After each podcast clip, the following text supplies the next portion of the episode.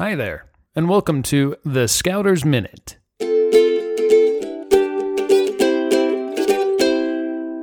This week's Scouter's Minute is brought to you by CountryMeats.com. Start your next fundraiser for your pack or troop in three easy steps. First, pick your flavors and place your order.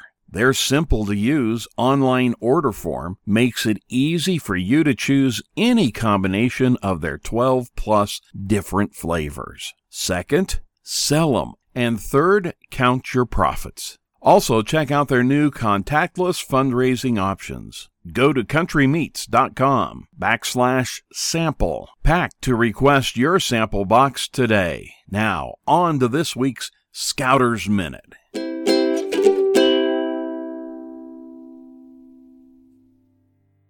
All the waters of the seven seas can't sink a ship unless it gets inside. A giant tree was standing on the slopes of the Rockies when Columbus discovered America. How many times it had been hit by lightning and bent by storms before he came, we do not know. But there is visible evidence that lightning had hit it six or seven times since. And it has stood the ravages of floods, the destructive force of violent storms, and has furnished shelter for many kinds of wild animals during these storms. But now it lays crumbling in decay on the mountainside, brought to the state by the work of termites eating away its strength and heart from within. Their destructive power was not visible from the outside until it was too late. The insidious work of hidden destroyers had felled a giant. Every one of us is like this giant tree. We do our best to be strong. We have good roots as we live the scout oath and law.